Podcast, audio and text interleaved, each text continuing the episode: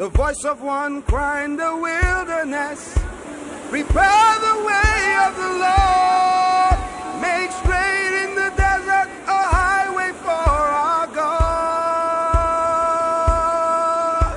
The voice of one crying the wilderness. Prepare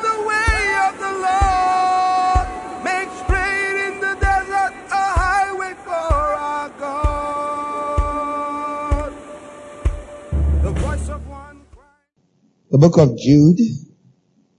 We stopped at verse 10. We'll continue at verse 11. Scriptures say, woe to them.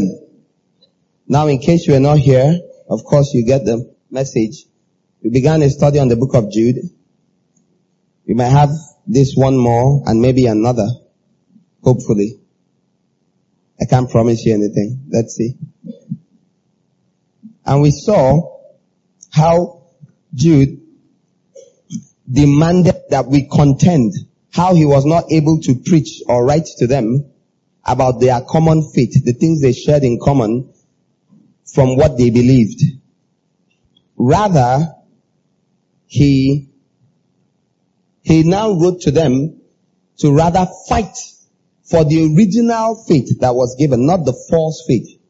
There's a fake faith. If look at the book of First Peter chapter 1, it tells you about genuine faith and how God allows you to pass through trials to prove the genuineness of your faith. The genuineness of your faith. Look between verse 7 and 9, First Peter chapter 1. You'll see. He refers to trials. He said, if need be, God allows you to pass through troubles. Those troubles shape you and purge out the fake faith. And one of the troubles that I help you identify if your faith is is false preachers. False preachers. People who bring false doctrine. We saw that in First Timothy chapter 1 too. Remember? Where he said he left Timothy behind that he might identify those who are teaching another doctrine. He called it another in the HSV translation. A wrong doctrine. They were teaching wrong things. That's a test of your faith. God allows it. He allows there to be false teachings to identify if you run after it. If you run after it, that means you don't know the genuine. You don't know the original. There's the original version of everything. Then there's the fake one. And God will allow you to be tested. Sometimes if you've bought the fake one, how many of you know if you've bought a fake thing, you discover it was fake, you suffered due to the fake thing, that next time you go to buy, you won't buy it again? Do you know that's an education? By experience. God has allowed many of us be through false doctrines, follow false preachers, even some of what we just said about person worship, you know, being used like a dog as though you're an animal by people in a wrong way. The kind of thing that happened in secondary school where someone says, come here, and here I need you to buy me 15 naira groundnut, 15 naira biscuit, and all that kind of stuff. And they finish and you're standing there, just one, waiting for money. And they say, go, why are you still standing here? Before it dawns on you that they are not planning to give you any money, they expect you to use your money and acquire those things. So some of you have gone through that, been bullied, oppressed by those who misrepresent the Lord Jesus. And the book of Jude began to out, to identify the characteristics of the people that teach like that. Of the people, he called them men who have sec- secret slipped. They don't come out plainly and say, I am here to mislead you and do evil and oppress you. No, they come in like servants of God. They come in acting sincere. They may have even started well, but the Bible says they were marked for condemnation a long time ago. And he went on to begin to describe, and we describe them here. So he went on to describe them. He began to describe them and he said that he gave you an, a clear example that one of the ways you identify them is that they give people a license to commit evil. Your Bible might call it licentiousness. A license to do evil. Th- their message makes people feel that sinning is okay. That is not a big deal. That's one of the clearest ways to identify them. Any of them that makes it sound like it's okay to sin, that the blood of Jesus will handle it. Not that if you sin, the blood of Jesus will handle it, but that don't worry too much about sinning. It's covered by the blood. That was a pure example. And that's what Jude said. He pointed that out. We also saw, and then he began to give clear illustrations. He began to give clear illustrations from scripture, which is always fair to. All scripture is given by the inspiration of God and is profitable amongst other things for correction. Rebuke. He, so he began to rebuke these people, to point out how you identify the issues. And amongst the things he said, he talked about Sodom and Gomorrah. He talked about angels who did not stay in their place. And do you understand the point he made about the angels that these are angels. If angels can lose their position, he was simply saying, how much more you, if an angel, an angelic being can lose its position, don't let anyone deceive you and tell you that once you're saved, you're always saved, that you can never lose your position. That's clear. It's obvious that that's what Jude is saying. There's no confusion. We saw who Jude was. He was one of Jesus's uh, brothers through Mary's birth. Like James, the elder. He's referred to as Judas in the Gospels. But it's the same name. So, it's obvious that he's, he's, he's saying, hey, listen to me, even angels have lost their position, so don't deceive yourself. It is so clear. You wonder how someone can read the book of Jude and still say things like, uh, you can never lose your salvation. Come on! Anyone that preaches that to you, anyone at all is one of these people. Anyone at all that says that that turns the grace of our God into a license for evil. You find that in verse 4, and then you go down, he began to point out that the people that came out of Egypt, that the Lord saved them once. He says Jesus, he said the Lord, having saved the people out of the land of Egypt, destroyed them who did not believe. Belief brought them out of Egypt, or they would have been in Egypt. Hey, if they didn't believe, they would not have put blood over their door on the day of Passover. Would they? All those that didn't put died. All those that put survived. So they believed. And the blood on the door is what? Is what happens at salvation when the blood of Jesus is applied to your life. The Lamb of God who takes away the sins of the world. So these are people that called on the name of Jesus. But he tell, he calls them those who did not believe. Because they believed at the beginning and it saved them in the spirit. But they did not continue to believe, so they were destroyed in the wilderness. The same thing happens today. It's not how you start. It's, excuse me. It is those who endure to the end that will be saved. And that's the point he was making. That you can lose what you had. Don't deceive yourself otherwise. So he spoke about that. He spoke about Sodom and Gomorrah and how God destroyed them. Like the angels who were in trouble. And he went on. He talked about how these people disregard spiritual things, even spiritual authorities, including Satan. We referred to the book of First Peter.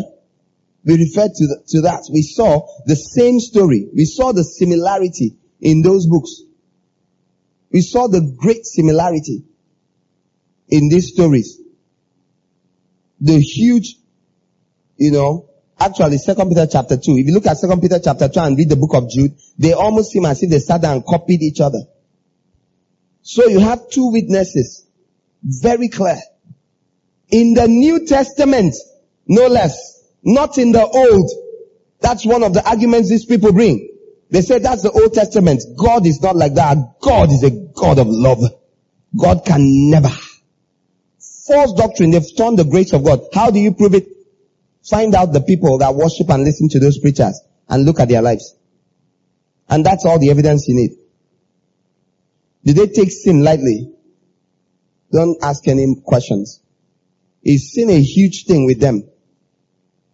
Then likely they are hearing the truth. Now there's the extreme. Those that talk about sin all the time and create legalism and hypocrisy like the Pharisees of old. The truth is not there. The truth is in the middle.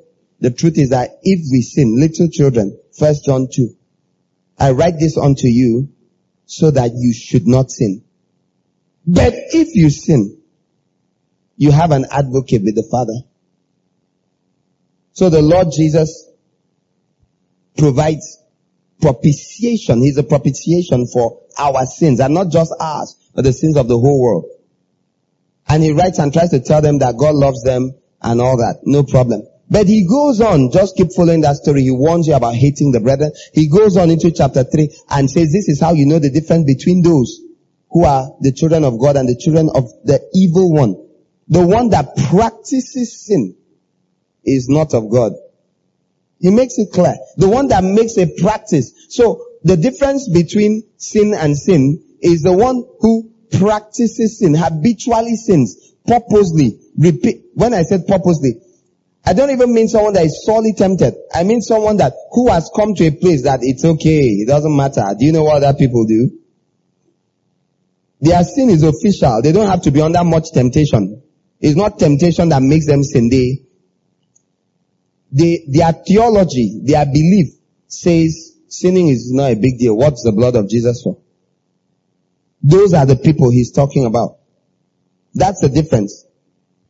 People will sin. We all stumble in many ways, James says in chapter 3. But you are never meant to make a practice of sin. You should hate sin. You should detest sin. You should feel terrible when you sin. But he doesn't say run away ever. He says repent of the sin. But if you come to the place where you go like, Lord, I'm sorry for what I did, amen. And you just committed fornication. And that's how you repented about it. You see, that's why you've not stopped. It's a light thing. You lied. You say, eh, God forgive me. Then you do it. You've made a practice of it. You're planning to lie. When I go there, I'll just tell them that, that I wasn't around. God forgive me. You've made a practice of sin. You're not, you're the, you're on the verge of becoming the kind of person that Jesus or Jude here is talking about. The Lord warned against. You're a slave to sin and it doesn't bother you. You enjoy serving sin. This is Jude's warning so far. So he went on to describe and where we are continuing from in verse 11, it says the people that preach these things in verse 10, that they don't understand what they are saying or doing and that the things they are saying are destroying them. Verse 11, woe to them for they have traveled down Cain's path. He calls it Cain's path. Cain, the brother of Abel. And because of greed have abandoned themselves to Balaam's error. Hence, they will certainly perish in Korah's rebellion. I just love this. Do you guys see? This is my kind of preacher. Do you see what he just did? They've gone down the path of Cain's error. Followed the way of Balaam and will perish in the destruction of Korah. That's how to read the Bible. If you ever wonder, this is how I preach, this is how I think, this is how the Bible should be to you. Look at, he just went from Genesis, jumped into Exodus and Numbers. Numbers, more specifically. And crossed over Numbers too. He, he, he just went all over the place. Made his point. In other words, he has just tied in those three people and shown you that they all had something in common. That when you go down a certain path, okay, that's what he just did. He was letting you know that when you go down a certain path, you end up, when you go back, you can read the book of Genesis chapter 4, you'll see the story of Cain. I'm giving you broad, painting with broad, a broad brush here. Genesis 4, you want the story of Cain. You want the story of, um, Balaam, Numbers 22, okay, and 23. And then you want um, also the story of Korah. It's in Numbers 16. Numbers chapter 16. What happened to some of these people? Thank God I have preached especially about Balaam and Korah, even in recent times, haven't I? Spoken about them. Spoken about them. I guess we'll do a little again. But it's so important that you see the error these people committed So let's, ah, you see, this is what will make this message much longer.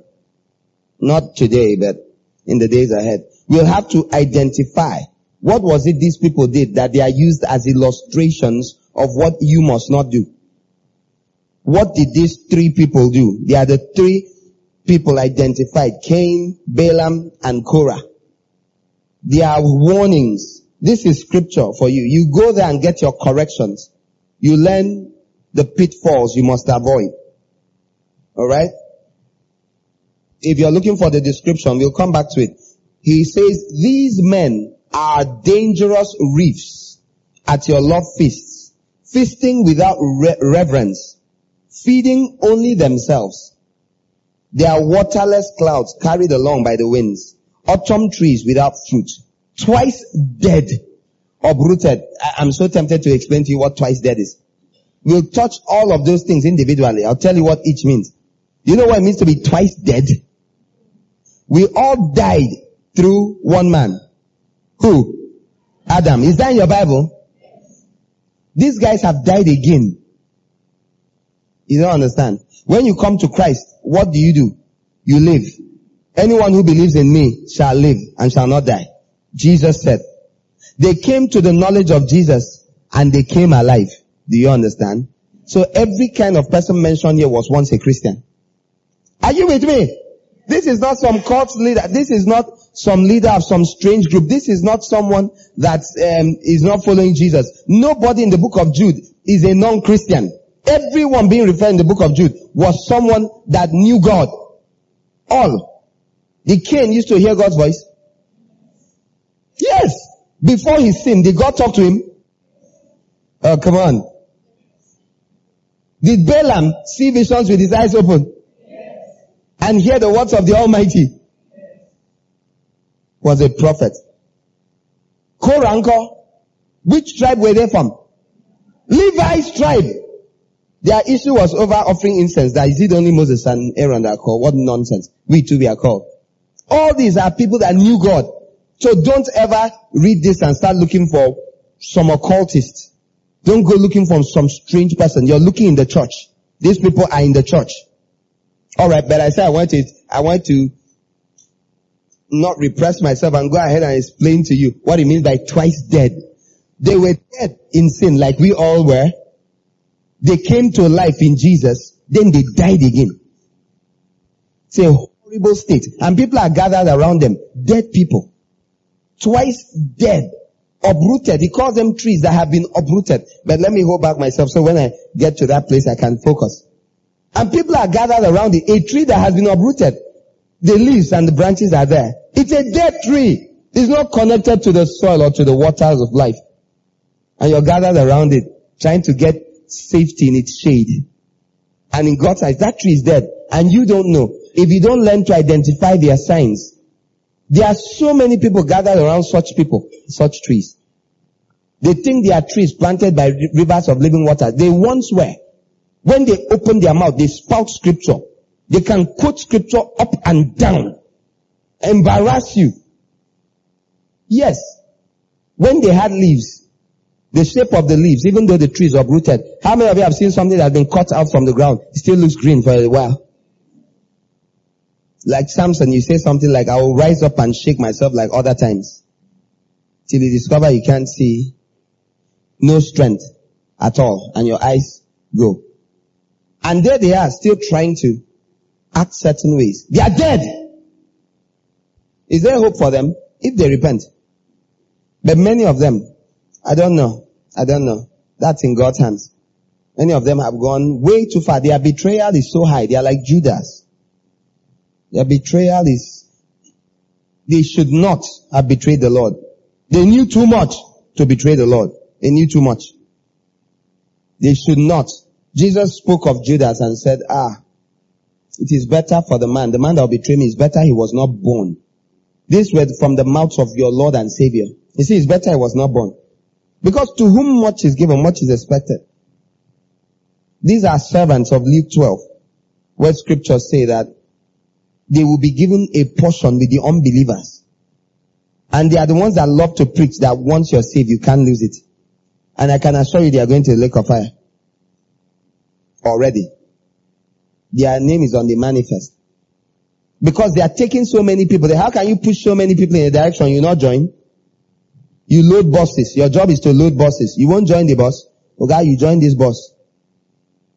You're the driver. Can there be a driver that doesn't, is not in the bus? You're the driver of the bus. You will get to where we get. Not be sending people to Lagos and you're in, you how do you mean? You're in the same bus. Now, back to Cain. What was Cain's part? Let's visit Cain quickly. J, please, remember why you're here. Remember why we are Genesis chapter 4. We are here to find out about Cain and what we must avoid. Now, this NET translation says the man instead of saying Adam. Now, I, you know Adam is man, represents mankind. Yeah. What does your Bible say in verse 1? Now what? Adam of the earth. Now the man had marital relations with his wife Eve and she became pregnant and gave birth to Cain. Then she said, I have created a man just as the Lord did. Very interesting to hear this way. Then she gave birth to his brother Abel. Okay, so the first was Cain, the second is Abel. Abel took care of the flocks, while Cain cultivated the ground. I'll try not to deviate much into typology and symbols, but just the mere fact that Abel took care of the flocks, sheep, cared, loved people, focused on doing the kind of thing, he had the heart of God. But this other one cultivated the ground. The last time we heard about the ground, what happened? It was cursed. Who remembers? Huh? Oh, you can't remember? Oh, you thought Adam was cursed. No. God said, for your sake, the ground is cursed. The ground is cursed for your sake. It was the ground that God cursed. He didn't curse Adam. Please, if you've ever heard God curse Adam, no, he didn't. You can't find it. Go back. You won't see it. When you go back, read chapter 3. He cursed the ground for Adam's sake. Because of you, I cursed this ground. Why would Cain be interested in cultivating a cursed thing? Why was that his focus? Why did he focus on something God does not like? You focus on doing it. Why do you pour in your efforts? He said it's from the sweat of your brow that you eat from this thing. Why? Why must you want to sweat? Why must you be an earthy person? Why must you strive in the flesh? Why can't you operate with what God provides? Why must you? Anyways, I said I don't want to emphasize that. Okay, I just, just a tidbit there. But it gives you a picture of the kinds of men they were. It gives you a clue. These were the second set of people on the earth. At the designated time, wow, there was a time.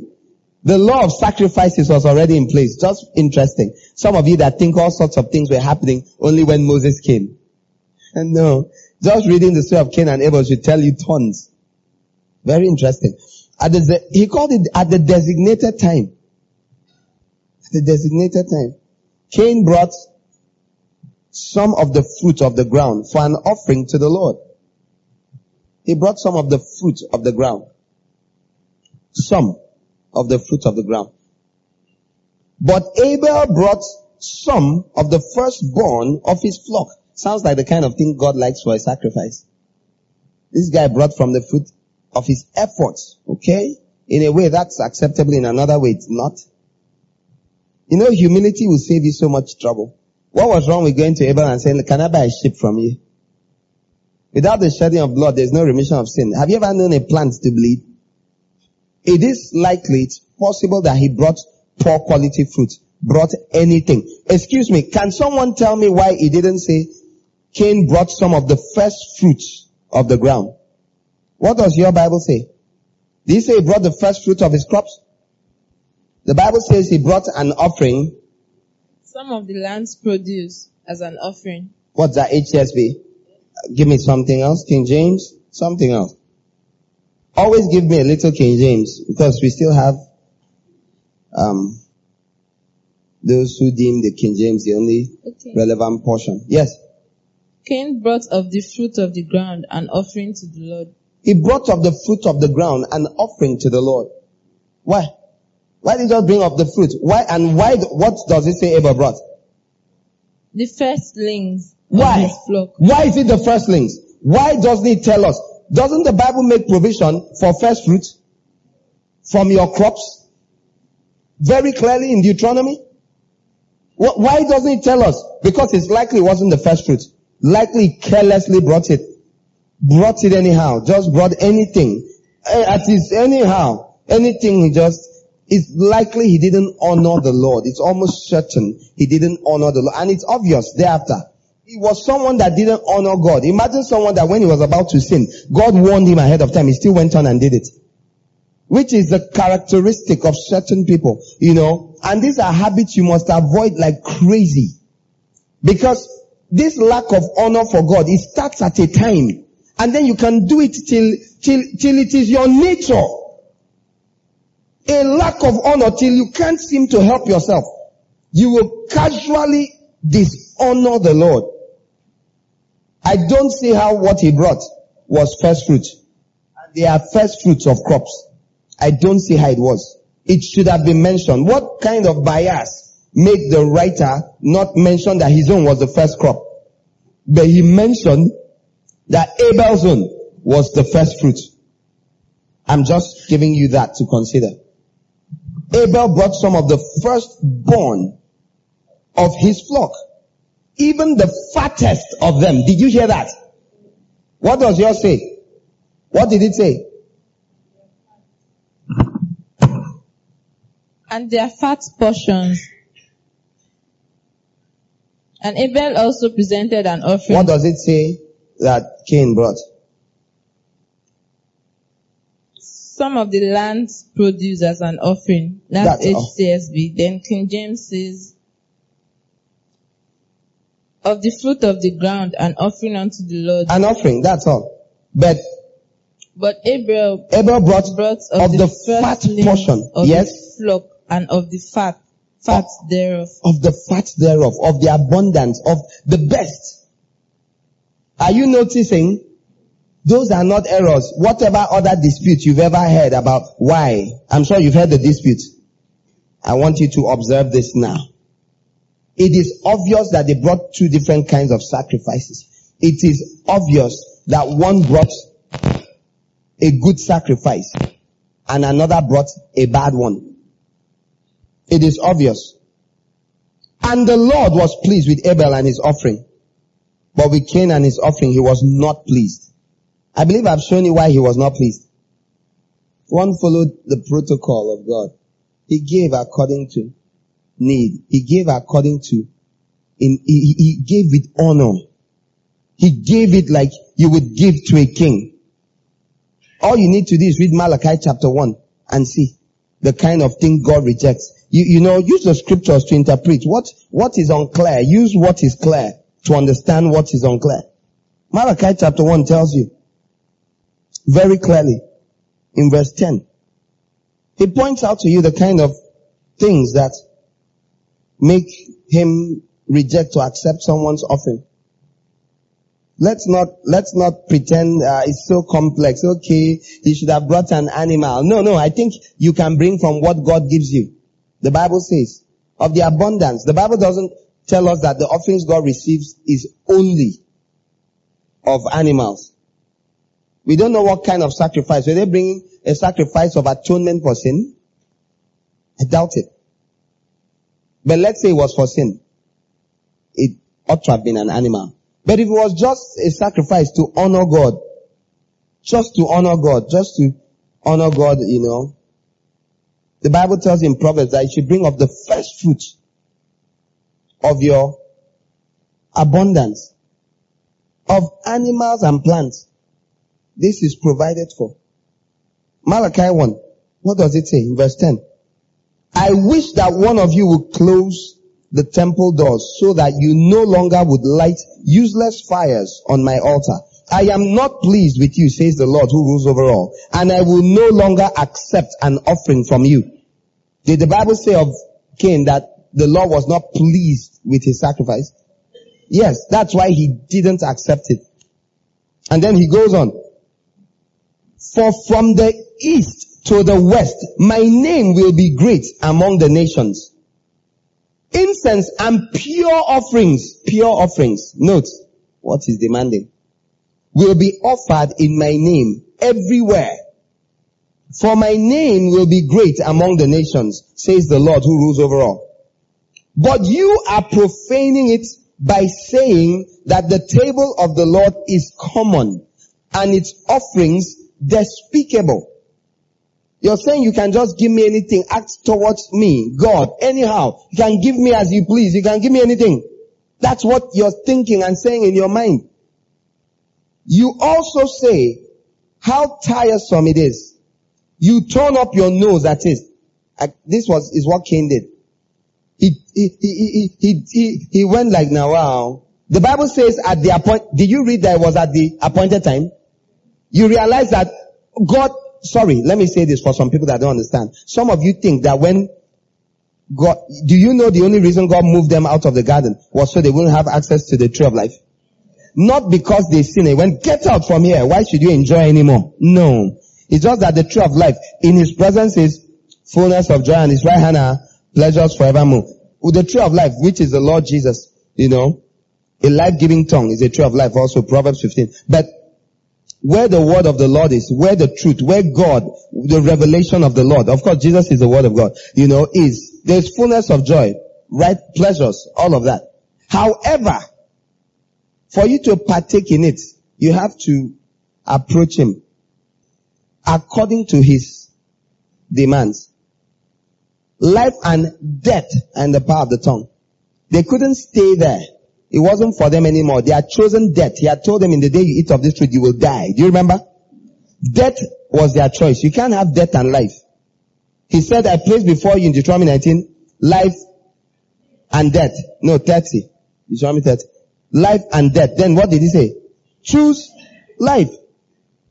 And they chose death. He said, the day you eat of this tree, you die. Then there was the other tree which they were allowed to eat. And it was called the tree of life. And they ate the other one. So they chose death. Come on now, you're not saying? It's the same story from the beginning of creation. It's the same. He did it with Adam and Eve. Then he did it with the Israelites. And every time they've chosen death. Question, which one are you choosing? So you don't say you didn't know. Everyone hearing me right now. Exactly the same choices before you. Life and death. Better watch what you choose because you live with the consequences. You dare not choose death and somehow hope you end up with life. So the moment they chose death by eating of the other tree, God had to shoo them away from life. Leave. He would have left them in that garden to keep enjoying. God is kind and loving. But sorry, it's in His presence that there's fullness of joy. Sorry, you have chosen death and God is called the living God. Hebrews 12, you have come to the city of the living God. They couldn't stay in the city anymore. For death, the consequences of their actions to come about, they had to be outside the presence of God. The presence of the tree of life. But God, being who all he is, before he even sent them out, he killed an animal, killed animals, and clothed them with the skin, shed blood, because we, while the shedding of blood, there's no remission of sins. He covered them with skin, and sent them out of the garden. Not from anger or wrath. This is where I'm going. He was still talking to them. He was still loving on them, but he had to be outside the garden. Do you understand? Yeah, oh yes, God used to talk to them. Look at how casually, to give you an idea of how much communication there still was. Look at how God spoke to Cain and how he answered. We are going to read it. We are going to read it, don't worry. Look at, is that someone that goes, hmm, who is that? Who speaks? No. They were acquainted with this matter. I believe God was still talking to Adam. Are you listening? There was communication. How else would he know that it was appointed time to offer something? To offer something to God. He offered it. God probably called Adam. There are many things in the Bible we don't know. I've told you that many times. We have the ages to come to get revelation on this. And of course we can begin to partake in the powers of the age to come even now. God promises that. But I can give you an idea. God began to probably say to Adam the moment that thing happened, Adam, come for your sin which you and your wife have committed. These lambs must die. Because without the shedding of blood, there's no remission of sins. And the Lord slit the throat of that, or maybe he made Adam do it, cut the throat of the animal. Adam went, no! Oh, I said, you must do it. This is what you have brought upon the earth. You have brought in death. I told you in the day you eat, you will die. Death has entered creation. This is reality. And it's only death that can counter it. Life must go for death to be reversed. Kill it. So either the Lord did it himself or he made Adam do it. But things, death came in. When the Bible says Abel offered an animal to the Lord, how do you think he offered it? Alive. He killed it. So death had come into the earth. Before that, there was no death. Nothing was killed. It was life everywhere. Death had come. This is the reality. Now life must go for it. Life must go to reverse death, to keep death at bay, to turn the power of death backwards. Jesus was that final offering that came, the fulfillment of all those sacrifices. And he came. Does anyone need to tell you that Noah offered a sacrifice when he came out of the ark? Who taught him that? Had the law of Moses been given? No. They were making sacrifices already. They would cut it, pour the blood, burn it. And the Bible says God smelled a sweet smelling savor and he showed mercy. He, he promised that there will be no more flood, a worldwide deluge of that nature. This is reality, please. The Lord was still interacting. That's my point. He was still there for them, like he is today, even when people are in error, and he's still loving on them and reaching out to them. He still loved and reached out to the family of man. And he reached out to their sons too.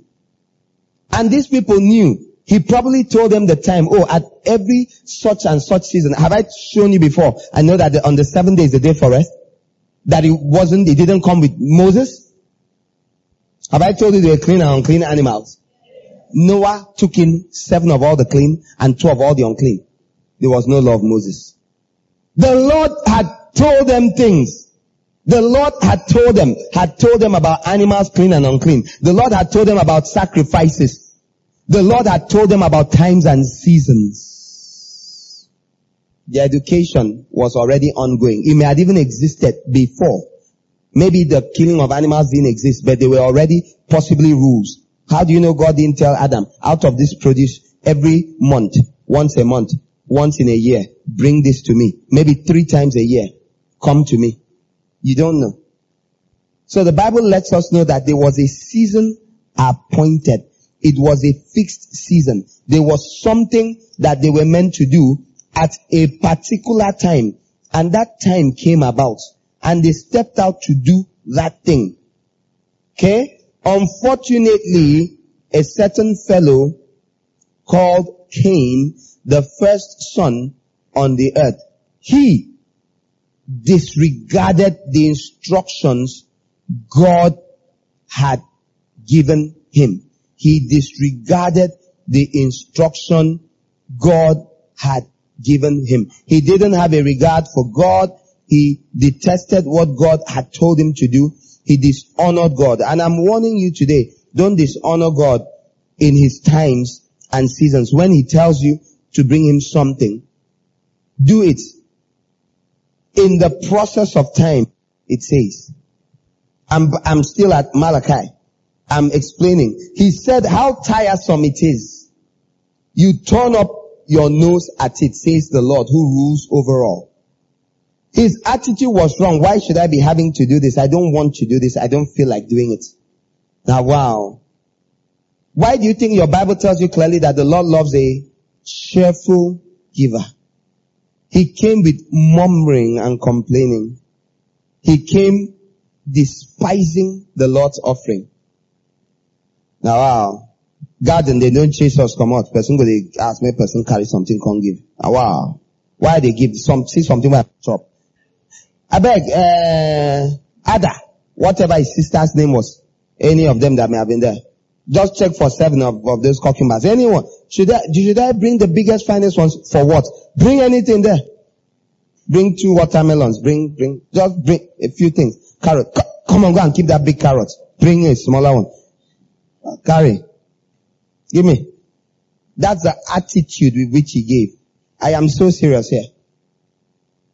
It wasn't what, it wasn't that it wasn't an animal that was the problem because God receives crop offerings. It was him. The Bible says he was not pleasing to God. God didn't accept him. We'll go back there to Genesis. Let's finish Malachi. And instead, this is what God is saying. You bring what is stolen, lame, or sick. Are you hearing this? These are the kinds of offerings God rejects. You bring these things for an offering. Should I accept this from you? There will be harsh condemnation for the hypocrite who has a valuable male animal in his flock, but vows and sacrifices something inferior to the Lord. Are you listening? For I am a great king, says the Lord, who rules over all, and my name is awesome among the nations. Have you heard this?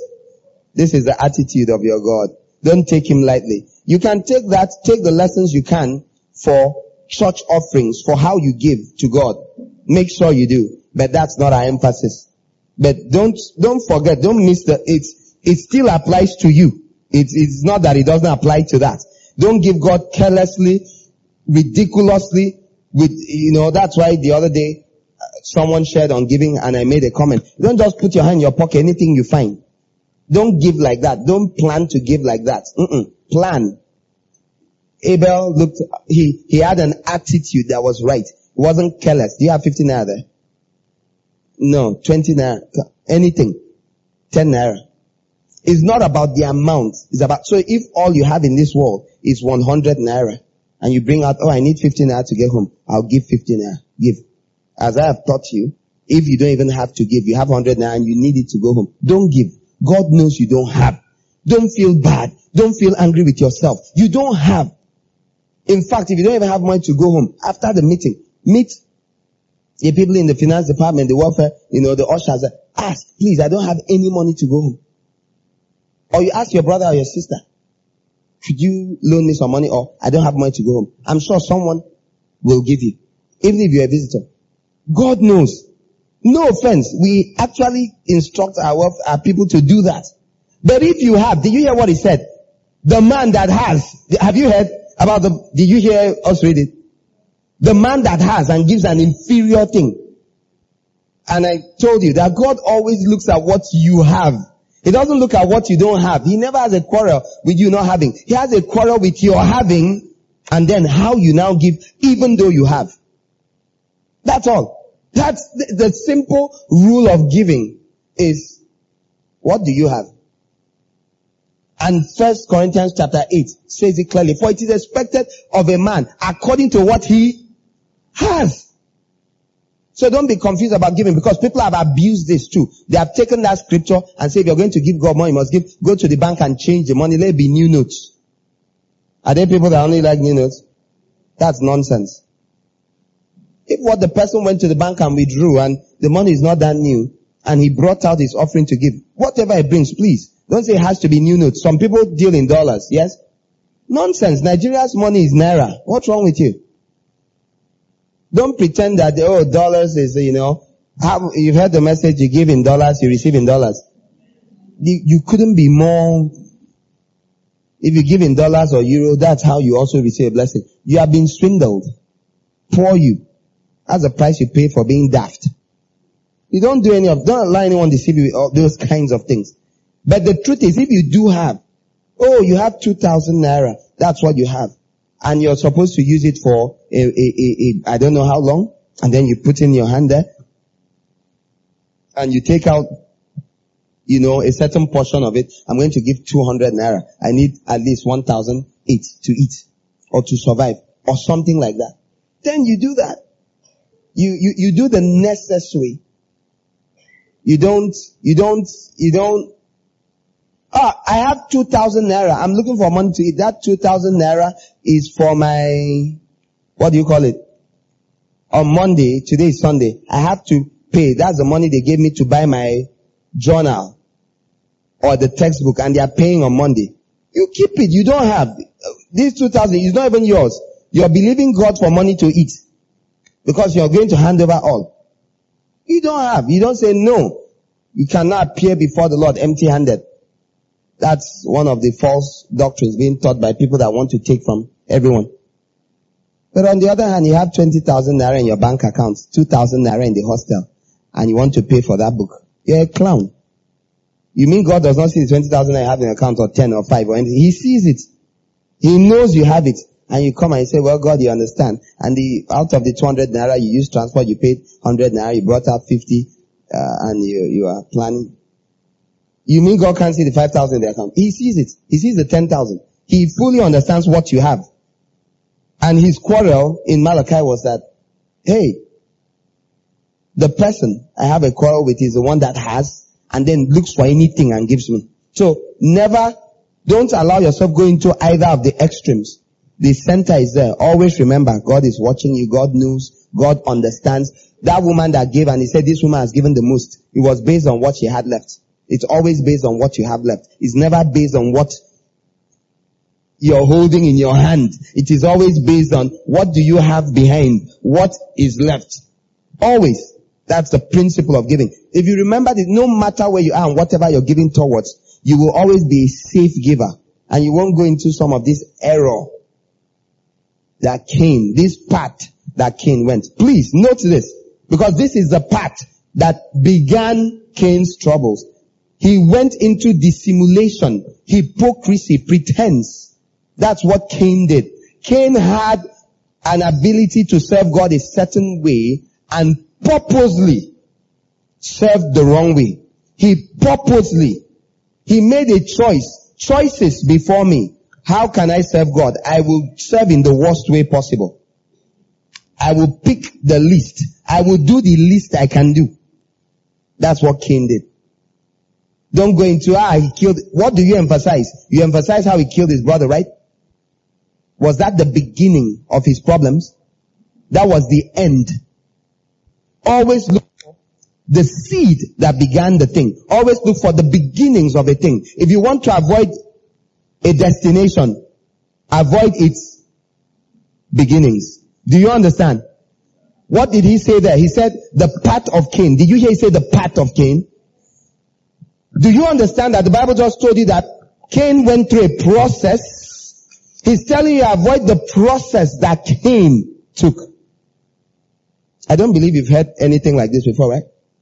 You hear of what he did. You have not heard of Cain's process. You have not heard it clearly pointed out to you. This is his process. This is the pro- Should I read Jude again? The Bible says, for they have traveled down Cain's path. What does your Bible say? What does yours say? No, verse 11 in the way of Cain. In the way of Cain. I'm sure if you look up that, well, okay, the, the, the, the Hebrew is direct, the path, the way, yes? They have traveled in the way of Cain. The way? Nothing else better? Uh, give me the way. I want something more I can, I can find. Yes, what? They have gone the way of a deviant, the deviant way of Cain, okay? The wrong way. The deviant, yeah, what? The footsteps of Cain. It didn't say the action of Cain. Are you listening? These people the Lord is warning about and cautioning you about are people that have taken certain steps. If you want to identify them, look at the steps. You can identify some of them from the first two steps. And the, ah, Oga Pastor, that road you're going, I see it will end in death and destruction more than I am running away. If you don't understand it, you will keep following them and end up saying, I didn't know. I didn't know it to end this way. You see the beauty of scripture? Given for correction, for instruction, that the man of God may be thoroughly equipped for every good work. For every good work. Once you know what to identify, once you seek the wisdom of the Spirit, He will guide you. The Bible says, They have traveled down Cain's path. Cain's path. So we are back to Genesis 4. Scriptures say, Cain, I have pointed out that so far that Cain despised the Lord's offering. He brought on an unacceptable, I've shown you from Malachi chapter 1, what is an unacceptable offering? A dishonorable offering. Look at how God stressed. Look at why God said you should give him a good offering. What did he say? For I am a great king. He stressed it. I'm a great king. Uh, oh, I love that argument. Every time I hear that script, it, it's like, who do you think? And you know, that's what walks me up when I'm talking about some of these preachers that have so heard. It, it's like, don't you know who you're dealing with? How dare you? He's a great king. You don't treat him anyhow. He's a great king. the Bible says you, he was with Cain and his offering, he was not pleased. Cain didn't walk in faith. Hebrews chapter 10 says, if any man draws back, my soul will not be pleased with him. Cain drew back. He held back.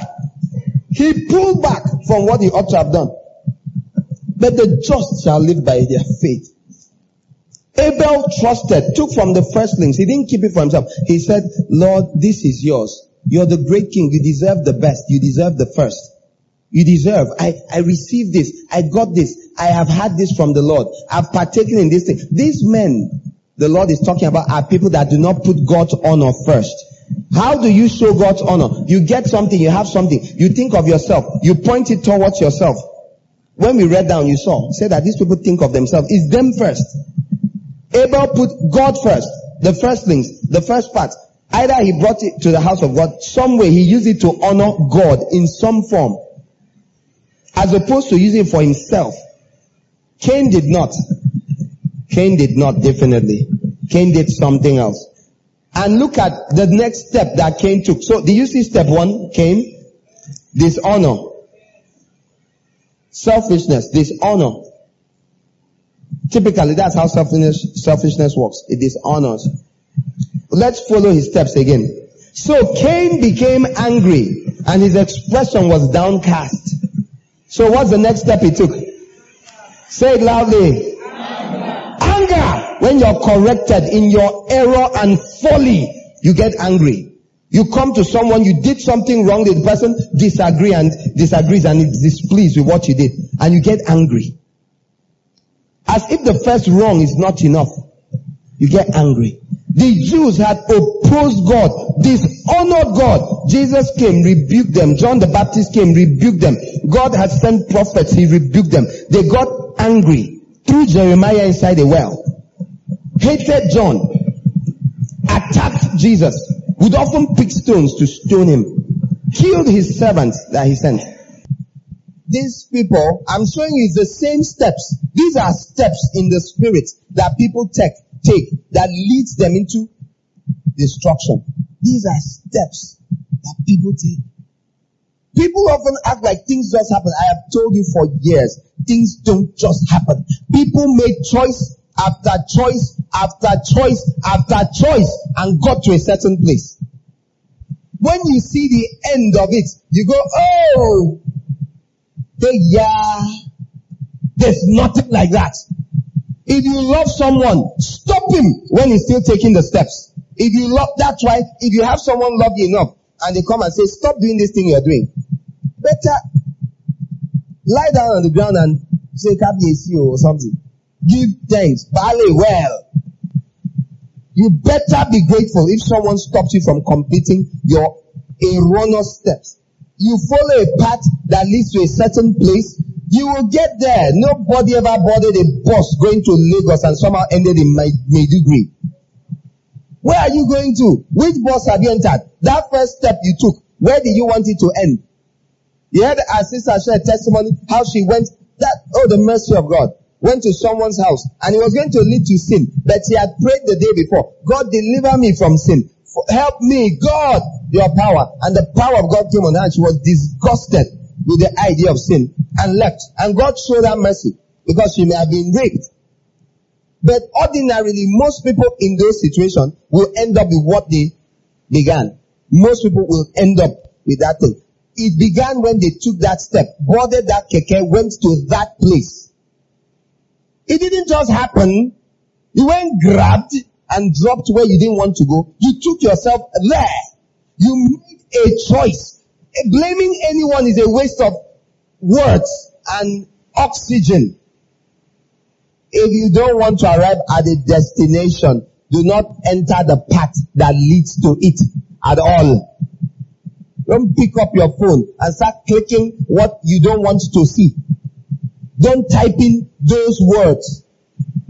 And for some people, don't even have a smartphone. Everyone has to check. Where does your own path begin? Yours happens every time you touch a smartphone. So don't have one. I know grown up people whose salaries might be millions who don't have smartphones. So they won't sin. If you like, believe me or not. They could carry iPhones every time a new one comes out. Every single time. They could carry the costliest phones there. Every single time. Well, iPhones are not the costliest phones there are. You know that, right? I told you about phones that can buy cars, right? Cars. You don't pick them up. You order them. So they are phones like that, okay? You order them because millions. The buttons are jewels. Real jewels. The buttons. They're diamond encrusted. They're stupid phones like that. Let's just abuse it. When you can't have it, abuse it.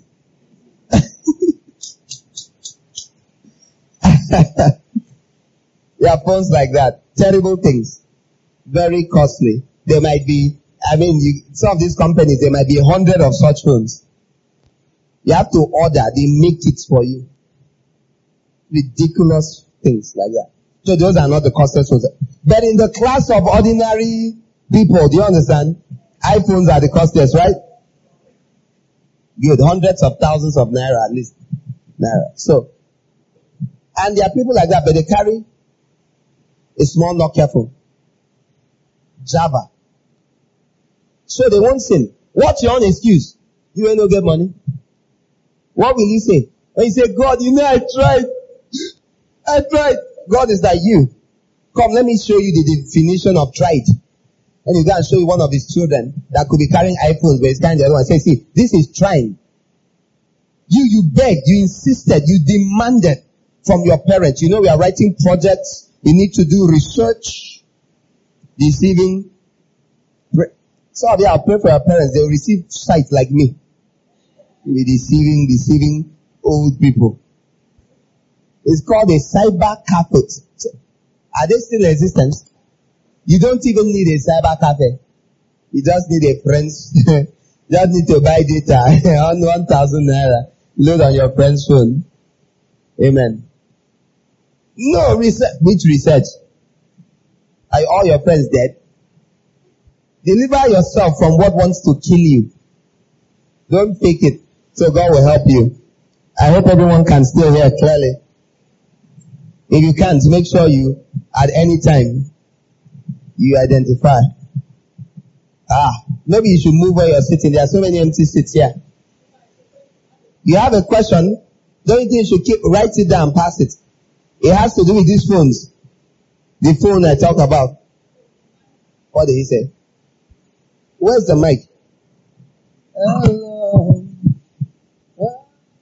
Sir, I want to ask, um, like, okay, let me assume I want to buy a car and that car costs one million naira. Yes? And I'm trying to save money, um, to get to that one million naira to buy the car. And because um, I'm on the fast lane of trying to get that money. You're on the fast lane, right? Yes, Go on. Trying to get the money. the answer. For the meantime, I am giving God 200 naira for every offering. Will God consider me to have many and I'm giving him small? And how much are you earning? Let's presume you're earning money to add up and get that, either from business or estimate how much you're earning. Okay, maybe I'm earning a hundred thousand a month. A hundred thousand, you're giving God. All right, so let me counsel. you. Don't worry, I, your answer is simple. The best way to give to God is how? Consistently, right? And according to what you have, right? So it's very simple for me. You are earning about a hundred thousand a month. For you to have the amount you need, let's say you're, you're sa- saving 50,000 every month. Okay? So how many years do you need now to buy a car? Okay? Now you need a million naira. How many times will this happen for you to have a million naira? 20 times. 20 months of salary, right? And you're eating 50,000 and meeting other needs, paying your rent. Yes, 20 months. What you're planning to do is give about 800. Or let's say you 20, 200 naira in two services per week or three. It depends on the, like we take two offerings. So you want to give 200, let's say 600 a week. Let's pretend you give three offerings. Whatever you're thinking about, between 400. Actually, I think you're thinking of 200 a week. 200 a week, right? That means at the end of the month you have given God 800 out of a thousand naira. Even you know there's something wrong with this. You feel highly uncomfortable thinking about it now. That's why I tell people, you actually, I, when we talk about giving, I say you have to sit down and look at your income. You have to think it. You must think it. A safe way to give God is to give in ratios. There are people that maybe 5% is what they can give. Maybe they get uh, uh, 3,000 naira to survive, like survival kit. But I am also careful to tell you that if you also act as though is that your 3,000 you survive on, you likely be surviving on only 3,000. All those in between miracles that happen for those who trust in God may not happen much for you. Are you listening? Are, are you sure you understand what I'm saying? If you say, God, you see, I can only give 100 naira, please. It's only 3,000. The more you act as though what you have is what you depend on to survive, the more it will tend to be. When God is training you and showing you mercy, He will keep allowing extra miracles happen to teach you that, listen child, I can give you more than 3,000. I can provide food and you started the month with three, the week with 3,000 and at the end of the week you've only spent 500 naira. God will allow you and you may say, yeah, it's a miracle. Now I can buy any new, a new clothes. And God is trying to say, no, I want you to give more. I'm showing you that it is not just your 3,000 that is to feed you. Are you understanding this? That's one scenario. But if you say out of my 3,000, I'm going to give 500 naira per week. God also sees you trust Him. He may even allow you to be tested and you're hungry a little somewhere. And you say, it doesn't matter. I can't give less than that. I'm getting 3,000. There are people that don't get anything. I'm giving this 500 to contribute to all such people. And those people are there for real. It doesn't matter. So you are not having much, like First Corinthians 8 says, abounding, and others I need. You are balancing out things. You are saying, if I have 3,000, 2, 5, I'll manage for a week. Then this, my brother or my sister, at least will be able to have 2,000 from what I add and give.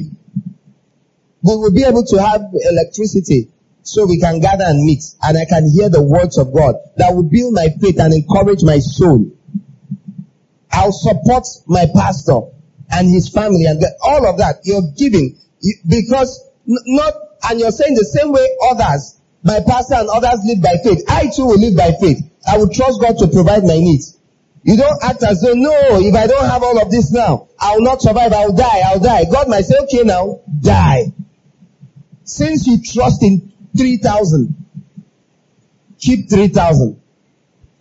But if you trust in the Lord, if you trust in the Lord to provide all your need according to His riches in glory, then free food, unexpected money, multiplied food, and other things will happen. And that has happened for many of you. You've seen it. It's real. Even though you took the risk and gave extra, oh, there was an, an extra need or even just ordinary needs. You commit yourself. That's the same way to give. But for our friend who earns a hundred thousand and wants to be giving eight hundred or wants to give a thousand eight hundred or two thousand four hundred a month, ha! I can't see how it will be well with him. Oh. How can he be well when you have a car? and displease God for 20 months. The God that gave you the 100,000 naira per month job really wants you to have a car. So you said it when you said, I want to use the fast lane and have the car. Question, why do you have to hurry that much? Why are you in such a hurry? That's the real question. What, what is this idol you have set up? Is it marriage? You must marry with a car. What idol have you set up? How were you surviving before the car? So you neglect the house of God and the service of the house of God for your dream of a car. That's the wrong. So in doing that, you have done wrong. You have brought out of what you just described is this. A man among the Israelites who had a lot of good sheep and he has a target to increase his flock by 100 sheep. So he can't give God the good sheep. He picks one of the lame ones. That's what you just described. And gives to God, saying, God, you know I have a target of a hundred robust sheep for the upcoming market, major market that comes up in the ninth month. So God, you understand. I'm going to give you this blind sheep. I'm going to give you this withered, shriveled cucumber. I would have given you my normal first fruit, but sorry. Do you understand? That's exactly the scenario. You're asking God understand. Let me tell you what ends up happening to such people. There will always be something. After the car, who knows what's following? A house. Marrying a wife, uncle, it will come. Children's school fees, it will come. There will never be an end of things and aims and projects. On the other hand, let me show you what God can do for someone that says, God, even if it takes three years before I can buy that car, I trust in you. And these are things that have happened to many. Have you heard my testimony about my first car? Have you heard me tell you how I got my first car? What about the second one? Have you heard me tell you also? What about the third one? Have you heard? The fourth one call? And the fifth? Now listen, you know I have only one car, right? No, I have only one car in now. That I have only, I didn't have five cars. I didn't accumulate. But I've had five cars when they are mates of mine that were in school together. I've never had a car. How on earth can someone like me, who makes no plan or cares about anything, have, how? How did I drive between about the age of so 2008? I had my first car. How many years is that? Between then and my last car, 2015 was when I got the car I'm driving. So 2008, maybe around March, I'm not too sure. March, April, uh, about June.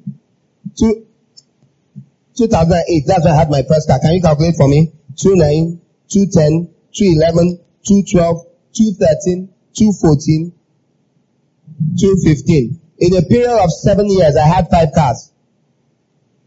I've never considered before. I've never calculated. I'm just counting it now.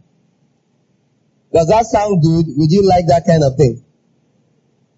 Did I tell you, by the way, I almost bought none? And I didn't still lie or do a single dishonest thing. How do you get to experience that? Selfish people don't experience such things much. It's not, it's not, it's not their portion. God does not allow.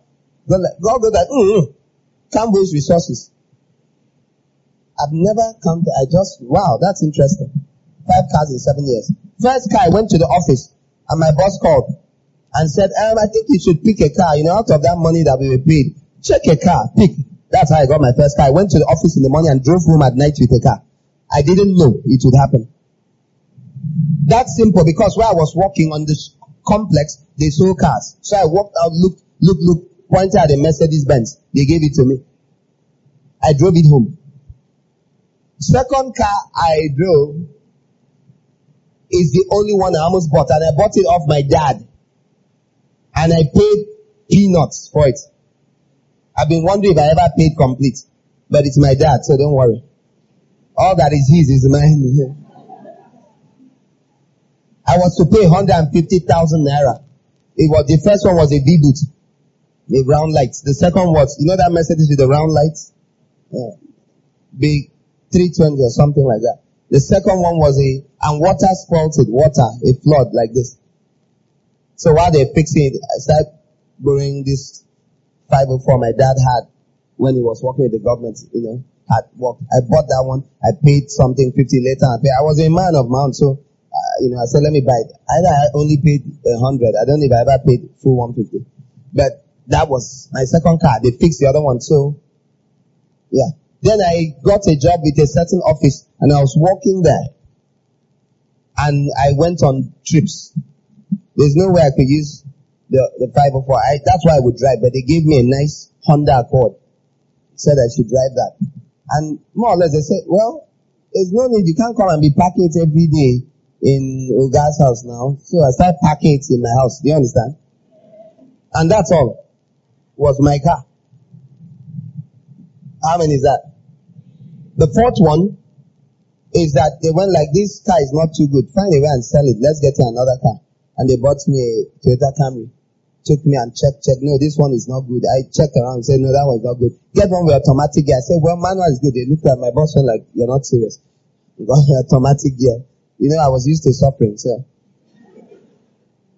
And they sold the other one, 300 or something down, and, and that's it.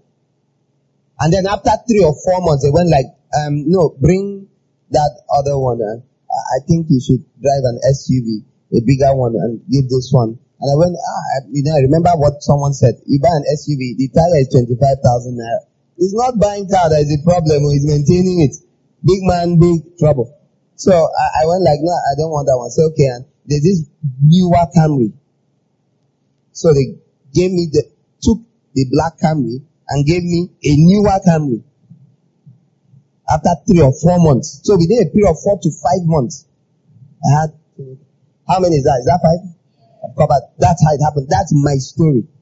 Which of those sound like I strove you know, I've learned from practical experience that trusting in God is, see, you have to actually do it. It's not talk, talk, talk, talk. It's practice. It's real.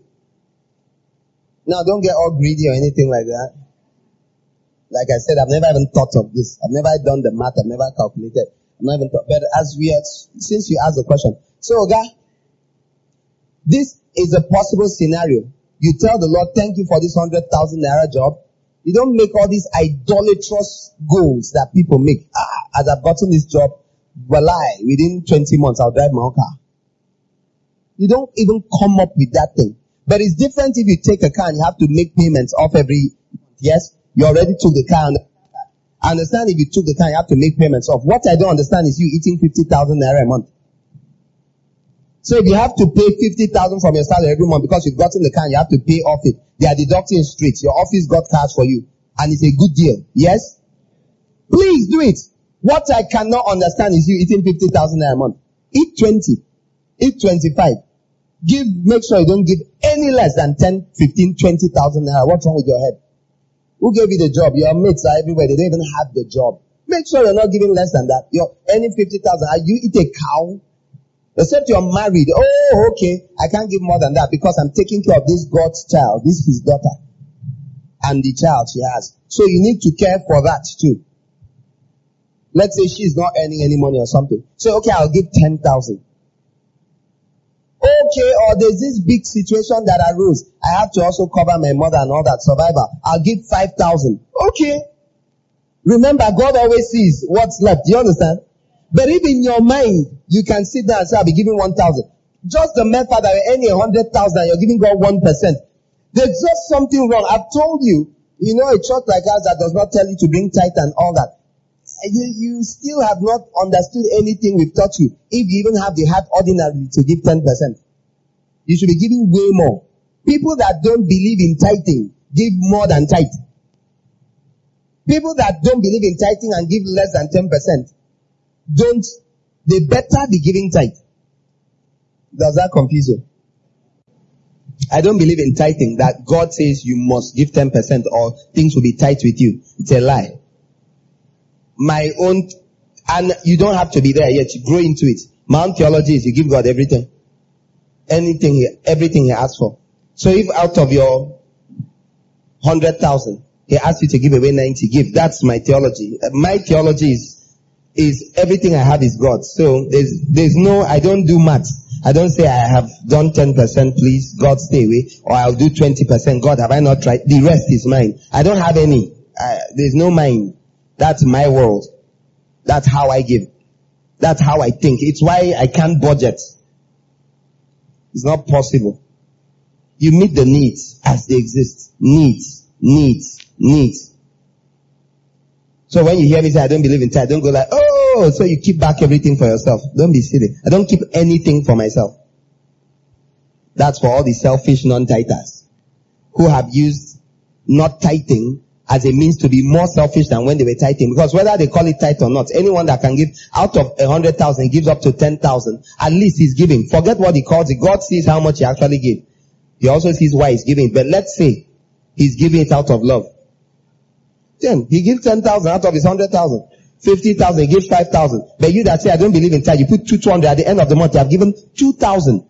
1,800. You have given less than 10%. You're in a far worse state than the person that gives tithe. Far worse. You give sparingly. God promises you sparingly, you reap. That's a promise. First Corinthians chapter 9. That's a fact. That's, see, is this danger that again, like most things we got, there's the balance, balance, balance. So Cain was this selfish person who, I hope I've answered your question. I've told you my thoughts. I've told you my thoughts. My thoughts are that you give as the need arises. You give out of your ability, according to every man's ability. First Corinthians 8. That's how to give. Question, what is your ability?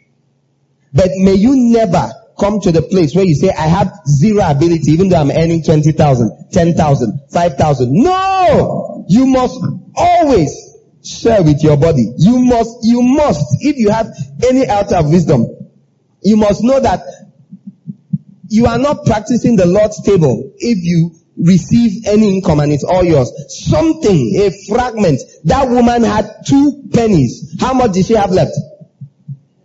Answer me. Say it well. How much did she have left? She had none. Jesus didn't say, no, no, no, come man, take it back. Something inside her knew that I must give her. Oh. Mm-hmm. How can I complete nothing? No. Instead, let me miss a meal or two. God will provide. Ah, I didn't finish my story for you. I have to give you that. This is the kind of thing that can happen. You finish paying and you pay for 10 months or 12 months or 15 months. Then your office says, for all those that paid up to 15 months, don't worry, the office will pay off the rest. Do you want to be that person that was giving two 200 now and 15 months later they say they are paying off the rest? Are you going to be one that says, oh God, forgive me? Oh God, I'm sorry, I'm sorry. How much extra do you have now? You are giving 50,000 every month. And five months were remaining. How much? 250,000. Are you listening? You have just been dashed 250,000 by your office. You, you could, you couldn't give God more than 200. Your office has just dashed you. Oh, guy is likely an unbeliever. Has just dashed you 250,000 naira. How do you see yourself? Unfortunately, many people won't see that. There are those that will go, God, I'm sorry. You have just proven to me I'm an idiot. There are many that will say, thank God, praise the Lord. Darling, darling, we have that extra 250. You don't, you see the lack of understanding that is in most people. Some of you don't even still understand. You don't even understand where, what I'm hitting at, right? You haven't gotten it. I should tell you. You don't understand that God is showing you, stupid child, come here. This was what I planned. And you were depriving my household for the past 15 months. I was planning to settle your balance. You ought to repent and possibly hand over all that money to the church and beg God to forgive you that you not do that kind of thing. But you don't understand. You still use it yourself because your issue was always selfishness. It always was. Some people go like, yes. I said, let's give God 50,000 and give 50 and pocket the 200,000. Again, it's all here. But if you have learned and understood giving, you should pause and say, let me estimate. No, no, no. What I've done was wrong. Let me calculate how much I would have been giving every month. Pa, pa, pa, pa, this how much? Okay, it falls at 150 or 120,000. You give the 120 to the church, take the rest and do something else. But the nicest version of that story is if you had given normally and steadily and trusted in God. Then you would be happy and truly receive it like a blessing. And you will be able to come and say, brethren, I want to testify. I was going through this, but I kept trusting God. I kept supporting the work of God. I kept, and God surprised me. God, do you see how, that's the sweet version. You did the right thing. God surprised you and you have this extra bonus. But if you were doing the wrong thing, God surprised you. How are you going to testify? And then worse than that, you come out and testify of your selfishness as if it's a testimony. And angels are saying, Lord, should we draw the sword? Lord, should we draw? Strike this man's finances. Some of you think when they say an angel strikes someone, hi, how did I get here? Let me just teach you. If you ever see a vision, revelation, an angel goes like this on someone, or like this, please do not expect him to fall down and die. That's a rare event. That's likely not what will happen. The person's life is going to do like this. Something is going to happen, either slowly, gradually, in it, some days or so, week, you'll start getting sick. Or, that strike may have struck their purse, may have struck their income, may have stopped, things will start drying up. That strike may have affected their ability to do certain things well. You know, that's what likely will happen. What will likely happen is not you thinking they'll drop dead. That's not. Um, when the angel struck Herod, maggots came out. A disease, something broke out. Actually, there's a story that he actually had some issue like that already. Some rotting, wasting disease. So maybe the thing, that's in the story's history. Maybe the thing is that the thing burst forth right then. And people were like, ah. But he definitely died thereafter. So an angel strike doesn't necessarily mean physical death. Can result in a depletion, loss. That doesn't mean if you always, you might see an angel you know, in a vision, okay, and it's pushing the word of God into you, okay, it can be a positive thing, please. Don't think it's negative. It can be a positive thing. But if it looks like judgment, likely something will start going down. It may take weeks or months to manifest fully. Alright, that's for somebody. Let's wrap it up. Cain, Cain, Cain. Cain became angry. That was step two. Then the Lord said to Cain, why are you angry and why is your expression downcast? Is it not true that if you do what is right, you will be fine? Have you heard the word of the Lord? is it not, this is God talking to Cain. Because God in his great mercy talks to almost everyone. The worst of sinners, Herod, Pharaoh, but Nebuchadnezzar, God was talking. You'll be shocked at how much God is talking. When God taught this many years ago, I came to the place, all these things are, well, how are they supposed to know? Do you know I don't presume people don't know? I don't presume. Ah, the guy is a terrible sinner. That one, God can never talk to him. It's a lie. How many dreams do wicked people have? How many warnings? Have I not heard people have clear, direct warnings from God and they disobeyed all? There's, I've seen many things. Leave. I don't even deceive myself and go, hey, yeah. Hey, nothing. You sowed something. You sowed uh, banana. You want to reap uh, plantain. What comes out won't even look that similar. Sir. Let me not say plantain because you know some people don't know what plantain is. Some countries don't have it. They call them bananas. You can't put in uh, plant a, plant a, a, a, a banana uh, uh, sucker and and reap uh, uh, beets or, or sugar cane. Don't be, don't be ridiculous. You're to get what you put in. And that's what happens. He said, if you do what is right, will you not be fine? If you do what is right, you will be fine. So if you're not fine, you are, you are doing what is wrong. You did what was wrong. He didn't do what was right in his sacrifice. At the appointed time, God gave him to bring things the chance he has. For you, it could be a Sunday, it could be once a month, it could be whatever and whatever it is. There's that time. God says, bring your life to me. You had an opportunity to give your life to Jesus. You refused to bring the life. He sent person after person. You know clearly that this is your chance to know the Lord. You refuse to give the life. Told me, give me your time, give me your eyes. Stop using your eyes like that. I want your eyes as a sacrifice. You said, no, my eyes are my eyes. I will look at what I will look at. Stop listening to that person. Break off that relationship. Give me yourself. You say, no, I will keep it to myself. After that, God rejected his sacrifice, his prayer. He showed up before God and went, eh, and God went, wait. And he got angry on top of his folly. How do you blame someone when you're so obviously at fault? Who are you blaming? Thank God I'm not God. I would have zapped you since like Zeus. the smell of burning flesh. But God is so patient. He still had a discussion. Look at your God. This is a God. This God. The mercy of God is nothing like it. God goes, but if you do not do what is right, sin is crouching at the door. It desires to dominate you, but you must subdue it. Listen to me. In spite of the bad offering he had brought, God didn't shout at him and say, you have sinned, you have sinned. God told him, listen to me right now. Sin is waiting to catch you. The real, real sin. But it started with the first two steps of despising God. God, God is humble. It's like God acts as though dishonoring him is not a sin. You go on to be angry. God acts like you have not sinned. God now spoke about the main thing that was next on the menu. The steps of disobedience.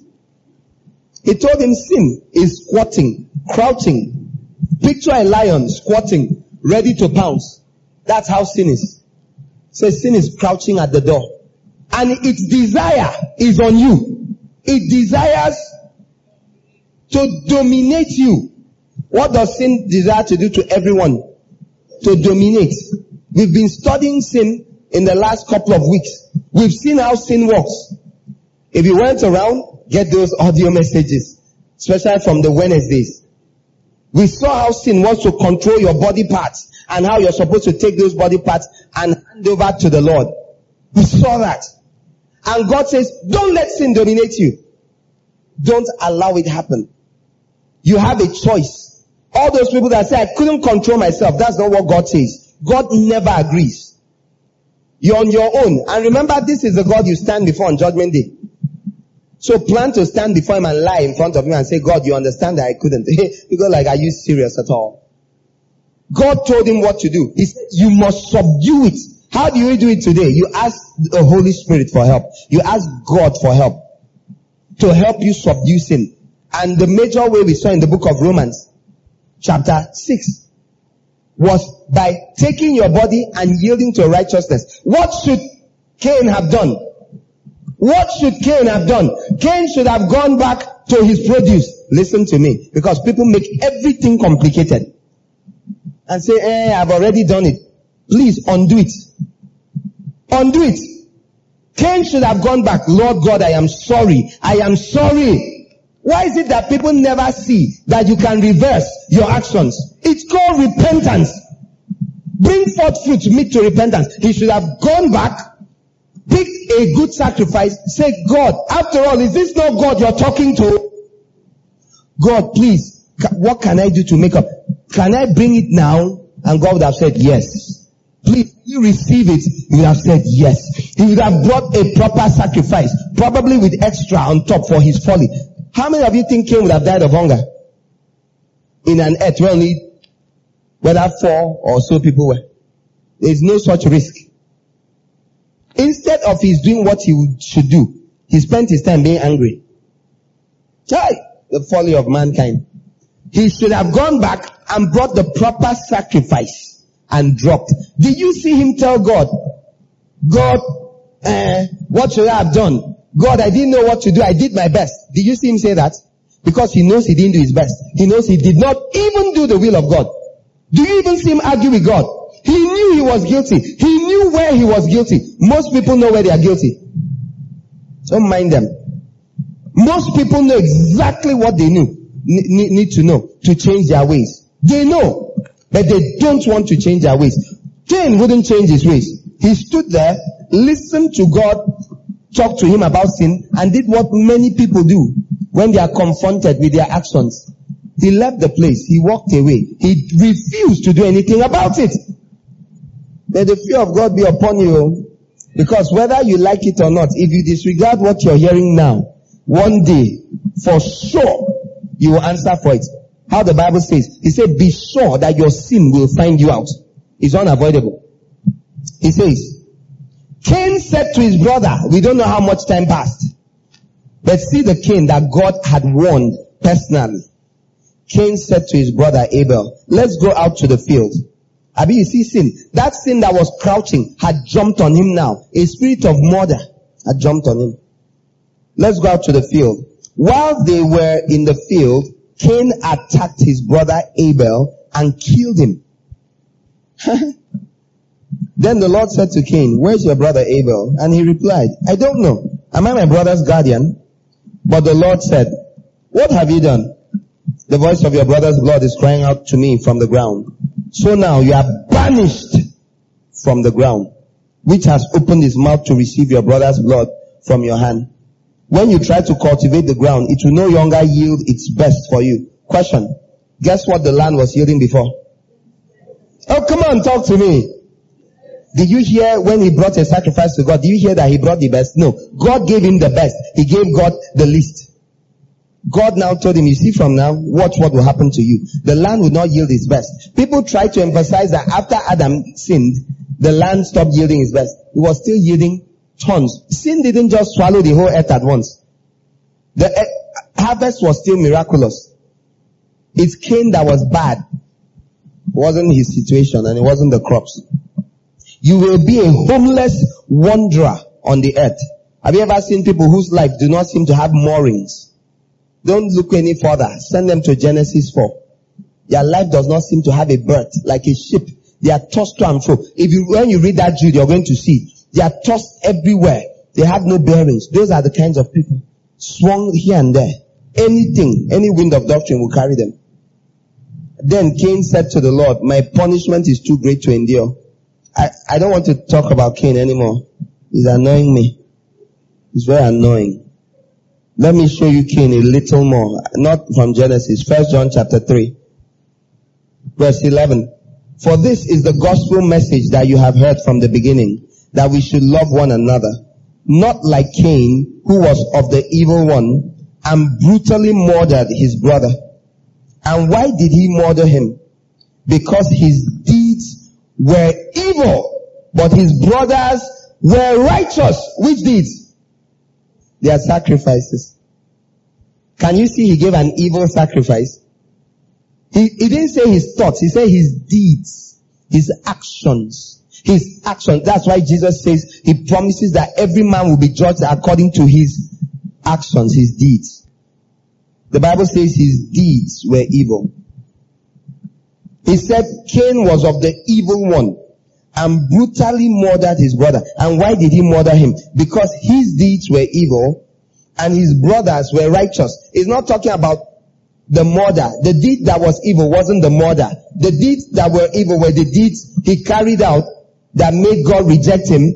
And his brother's righteous acts was the act he carried out. He honored God. Anyone that honors God puts God first. Makes God number one. Seek ye first the kingdom of God and its righteousness. Anyone that does that is living righteously. Righteous living. Therefore, do not be surprised, brothers and sisters, if the world hates you. We know that we have crossed over from death to life. Do you want to see how to enter back into the Garden of Eden?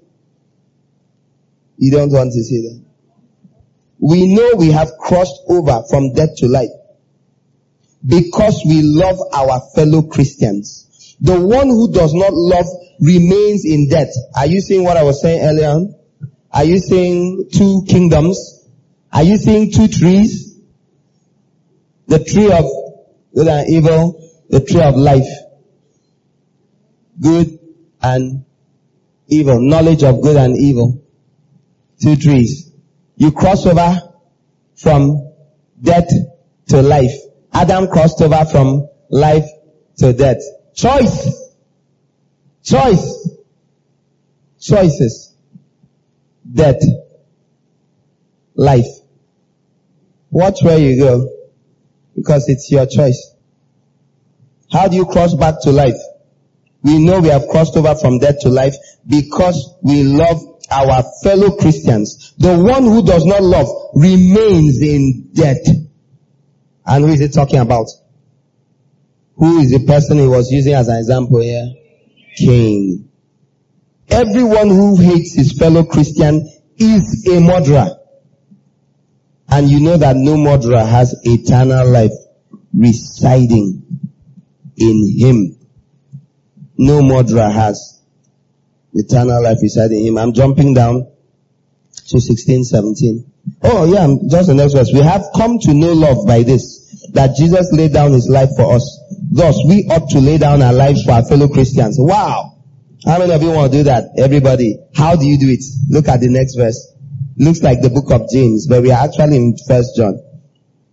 But whoever has the world's possessions and sees his fellow Christian in need and shuts off his compassion against him, how can the love of God reside in such a person? Little children, let us not love with word or with tongue, but in deed and in truth. Amen. No wonder we went off into giving. Are you seeing how that ends? Are you seeing how to love? Are you seeing death and life is linked to giving, to loving, and to serving? We are going to pray now. One question, two questions.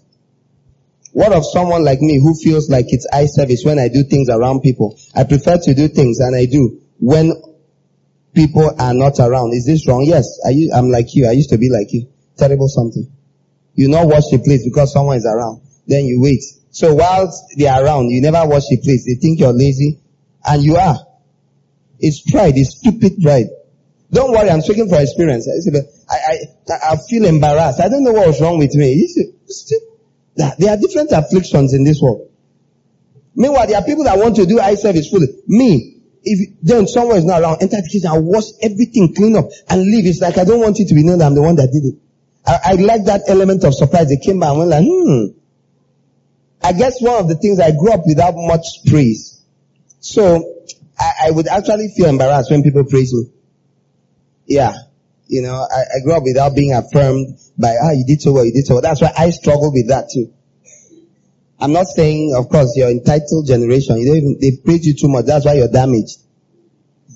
So I'm not worried about, but I am saying that that mindset is not healthy. What your parents or anyone over you or you can serve wants is the service. Who cares about what you're thinking? Is it about you? That's the point about service. Service is not about you.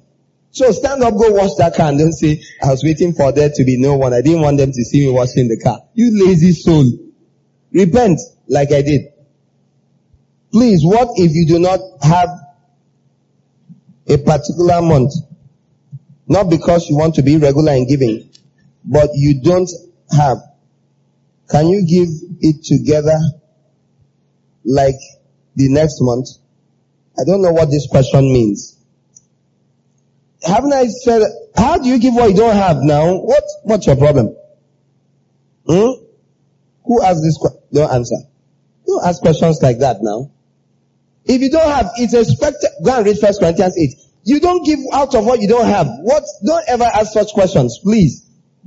I've taken time to show you the truth of scripture, not what many preachers preach that say, go and borrow. There's no such nonsense. How dare you borrow money to give? It's not your money. Don't borrow money to give. You don't have. God didn't want you to give that month. God didn't want you to give that week. You don't steal to give.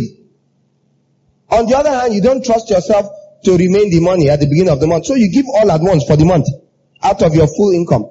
Let's say extra comes from somewhere. God knows remember God always knows. There are some people, the mindset is that once I come to a church meeting, I must give. That would be good. But it doesn't have to be so. And there are people that do that even here. They get an income at the beginning of the month, at the end or whenever, and they give immediately. A significant amount out of what they earn. They, they don't have to come every Sunday. God sees. It's not like there's a special blessing per Sunday. That's why you notice when we you give. Nobody prays. All those stand up, take your offering in your hand. You know that stuff is psychological fraud. Some people are just doing it. They haven't thought about what they are doing.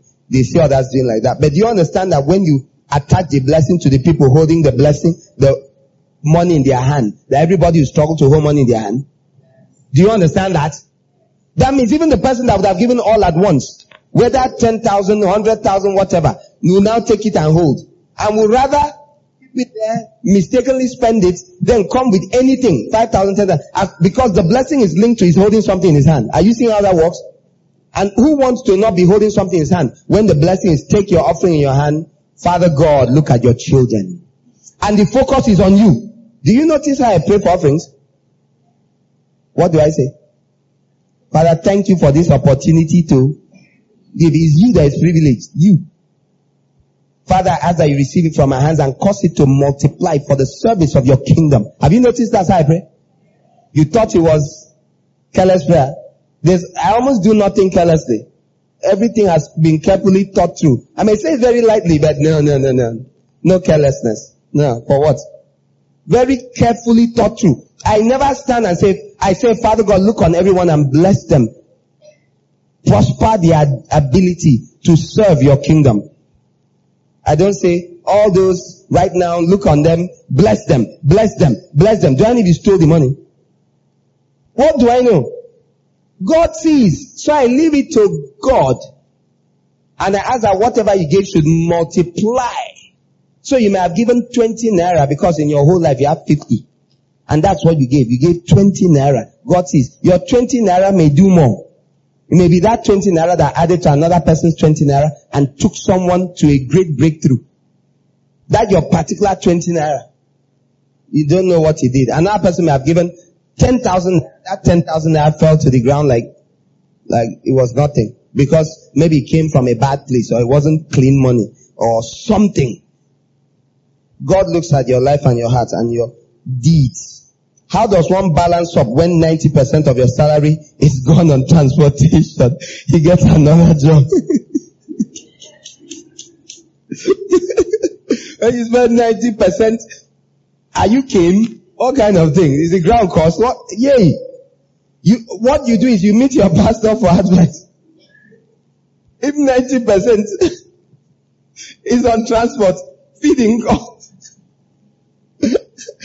is your salary 3,000? I am so serious. My first answer is the answer. You get another job. What is that? Mm. Make sure when we are praying, I pray for you. Even if you're earning 20,000, that means 18,000 goes on transport. You're earning 10,000, 9,000 goes on transport. What is that? You spend 1,000. Now that's completely different. Hello. If you're earning 500,000 naira and 450,000 goes on flying in and out because you fly to your job. Yes now. It goes every few weeks. He flies. There's no other way you can spend 450,000. Then you, you can survive on 50,000, yes? Please, if you have a 500,000 naira job night, please continue. But if 10% is, is 1,000 naira or 2,000 naira or even 5,000 naira, see me. If you're of working age, you don't know. I might be able to, my prayers, God my answer and open a door for you. I might be able to point you in the direction of a job. Please. Hmm? And once in a while, you know, I'm still a human being on earth. I may know one or two people. I need somebody. Uh, don't think I live in heaven. On earth. Once in a while, I may be able to press a button and people get jobs. By mistake, I've done that a few times. I'm not saying I have jobs sitting there, but come on, please. I presume that's not a reality. So are we ready to pray? Please, can you stop bringing questions? You have to be disciplined. Okay? What's today's date? Can you confirm this information, please? What's today's date? What was our watch date? 16? 20th. What was the other date we had? Say? 16th. Okay. I actually expected something yesterday. Well, it did start, you're wondering what? Uche, face your side. Just don't go. That's all. Don't go anywhere. Just make sure you don't leave to you know you're right now. Just stay where you are. So um, we are going to pray. Problem: Are you mature enough? Can you hear this and focus on what matters? Are you children like many people are children? We should pray first. You mean they are children? When we finish praying, what will we do? This one, so we can go on with the service. Thank God for the rain. Imagine if we hadn't rain. Now I told you. Oh, let me read for you what the information reaching me is that cultists have invaded and shut down Annex campus. All hostels are locked and shut down. There's tension in there, of course. How do you say that?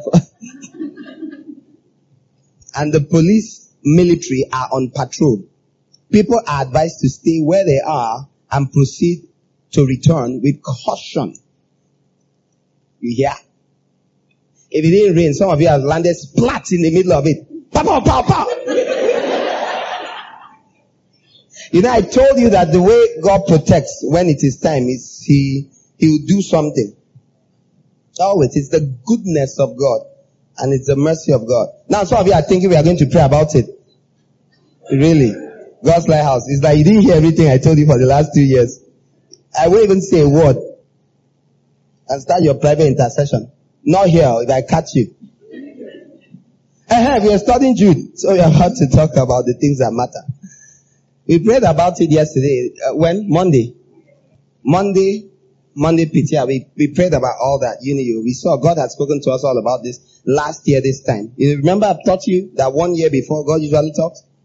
Yeah, so, you know, God began to show all these things and said time was up, you know, and many things, we are late, all that. We began to repent and talk in peace, that. And then showed us, we went back last year, March, April, this time, you know, and saw the things he said. You know, you shut down cultists, shooting, all of this. None of this is a surprise to us, okay? Nothing.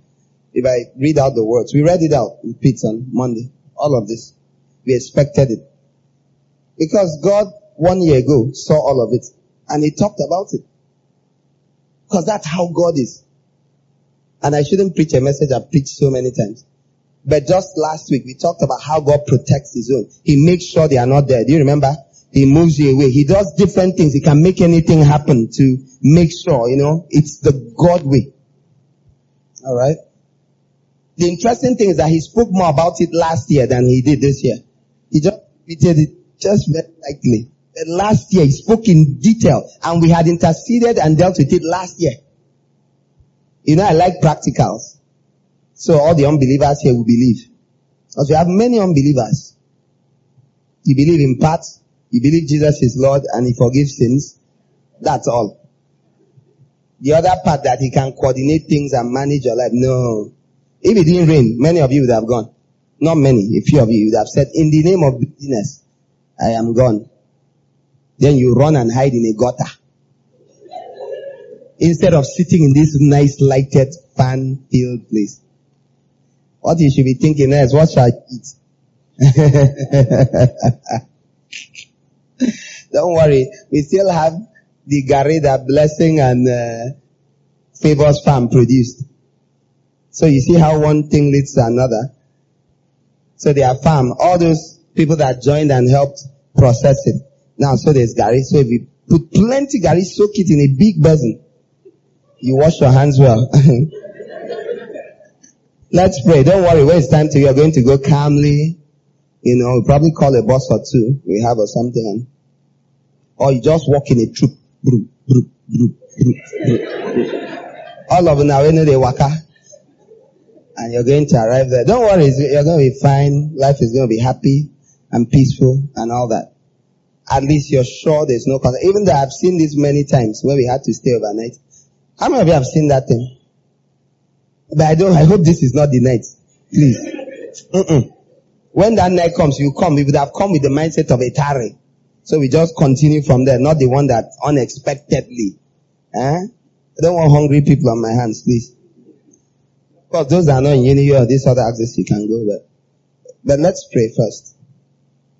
Hallelujah.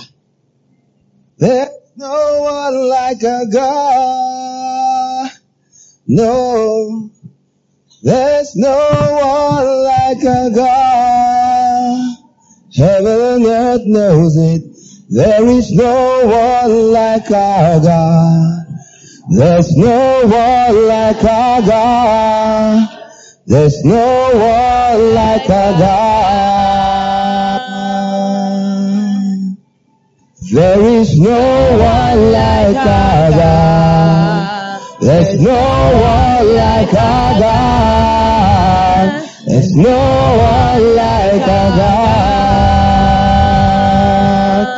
Say it again. There is no one like our God. There's no one like our God. There's no one like our God.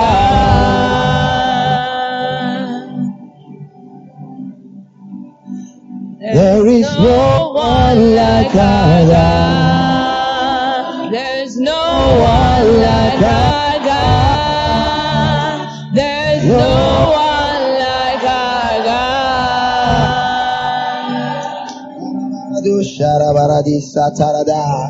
I want everyone right now. Like a God. Now, bring, bring um, uh, now listen to me. Right wherever you are, I, I'd like you to, to repent. You're guilty of Cain's error. Don't think Cain was born of Adam and Eve. Bible calls Adam the son of God. He made choices that made him into the person he became. One of the things it seems God told us on Monday when he said time was out with regards to Unio, is that it seemed time was out for the people of Unio. Two years ago, God began to speak to us about Unio strongly, showed us repeatedly, repeatedly, all sorts of problems. An earthquake, all many, many things that spread out into the nation. Wahala. We've been interceding and you've been here when we, many of you have been here. You've heard, you've seen us go to war for that university without any physical thing. But he also showed us that there will be a swamping. You know, a year ago he showed us that there will be a flooding and to sweep out and expose evil. There's going to be exposures. There's going to be things like that happening. It will happen. Because the Lord has said it will. He also sent us and that's why we began to reach out, reach out a lot. That's why God's Lighthouse is the way it is. Preaching to people, reaching out to people, doing all of that. And of course we met a position to and lots of people that hate God, don't love God and resisted and refused. All of that happened. And a season like this was what, but we also believe, like happens many times with God, when the troubles come, many will turn to the Lord. Because some people without great trouble, they won't turn. So God will allow it. So fear comes suddenly. If you, I'm sure in your hostel, they'll be gathered around. I'm so happy you're here. And they'll be looking for people that can pray. Check on Sunday, many people go to church. Sinners. You know, I promise you that this is the time I'll enter my house and sleep. Now many times I promise you that happen? I'll sleep like this. and what I must do is not pray. That's the main one. prayer. and you can be angry from now till tomorrow. You want me to be a liar? I'll. But we, Kali Kunda Brade, one of the revelations we kept having recently was people being in two categories. We saw lots of God's House people. These came from different people, leaders and different ones. They were in a category that like they're being registered. How many of you here want to talk about those who fear the Lord, talk often with one another, and in the day of trouble, he will identify jewels? When was that? Two weeks ago? Now, there's that category. And there was lots of God's House people like that. Then there were the others. And they were on another kind of line and their situation was quite difficult. Now, I'm not saying just because you're in God's lighthouse, that means. But on the other hand, maybe there's some advantage to even hanging around. Maybe. I don't know. That's in God's hands. But what you can be assured of is that all the things that were said before any of this happened, that alone should give you peace. That God had said all these things. I want you to talk about the error of Cain, the path of Cain. Present yourself. Present yourself to God. Now, you have a minute or two to talk to God about the path of Cain. Tell God, don't ever let me take that path. Forgive me for even taking it. For being a bad giver, not in money only. Just my attitude. I'm careless about my service. I'm a reckless soul. I don't, I don't regard God. I don't have a regard for what I offer Him. My life, my attitude, my mind, my me. Ask God to forgive you. And you're angry when you're corrected. You oppose correction. Talk to God, talk to God, talk to God, talk to God. Ask for mercy and cleansing. Talk to God about dishonoring Him, dishonoring Him. Not respecting His seasons and His times. For not respecting, having a regard for that which is holy. Even you come to this house, you're, you're reckless. You don't care how you behave here. You don't care if you sleep through the meeting. You don't care. You don't offer him your ears and your heart and your attention. Thank you, Lord God. I want you to pray and ask the Lord to keep you, to help you turn back and bring forth deeds, meet for repentance. Some of you, I don't know, I don't tell people to make vows. I don't. But some of you have to make a choice and ask God to help you do the deeds that you need to do. Bring forth deeds that match up with repentance. And not go down that path completely. Sin is crouching at your door. And when it jumps on you, you act surprised. But you were warned. Ask God, there are two kinds of you. Some of you, sin has jumped on you already. You're in bondage. Ask God to please rip it off. That since you're still alive, He should show mercy on you. But if you're one of those that is crouching there, waiting, due to repeated hardening of your heart, ask God please that it will never dominate you and that you will carry out the actions that you need to carry out. Pray. If you don't know the actions, say, God, show me what are the actions I need to. You may need to talk to a shepherd, but make sure actions, actions, actions. Thank you, Lord God. Thank you, Lord God. Father, we look to you and we are saved. Father, we ask you this evening that you keep all of us from the path of Cain that have prayed from our hearts. We will never go from one evil to another evil that will result in destruction and a curse. Maybe not create terrible hardship for our lives. Maybe not create a situation where the things we do are cursed, the works of our hands are cursed, all we do is cursed. Show mercy. Even those that sin has jumped upon. You are powerful, O God. And let the blood of Jesus speak and rip off the lion that seeks to devour us. We thank you. Father, we ask that you be with us this night, guide and direct our every step. Lead us to all that concerns your will. Perform your counsel in us. Teach us your paths. Help us bring deliverance in the earth this night. Have mercy on all who come. Thank you. Amen. We pray you receive eyes to see, ears to hear, and an understanding heart. Remember, test all things and hold fast to what is good. For more information, visit our website at gods-lighthouse.org.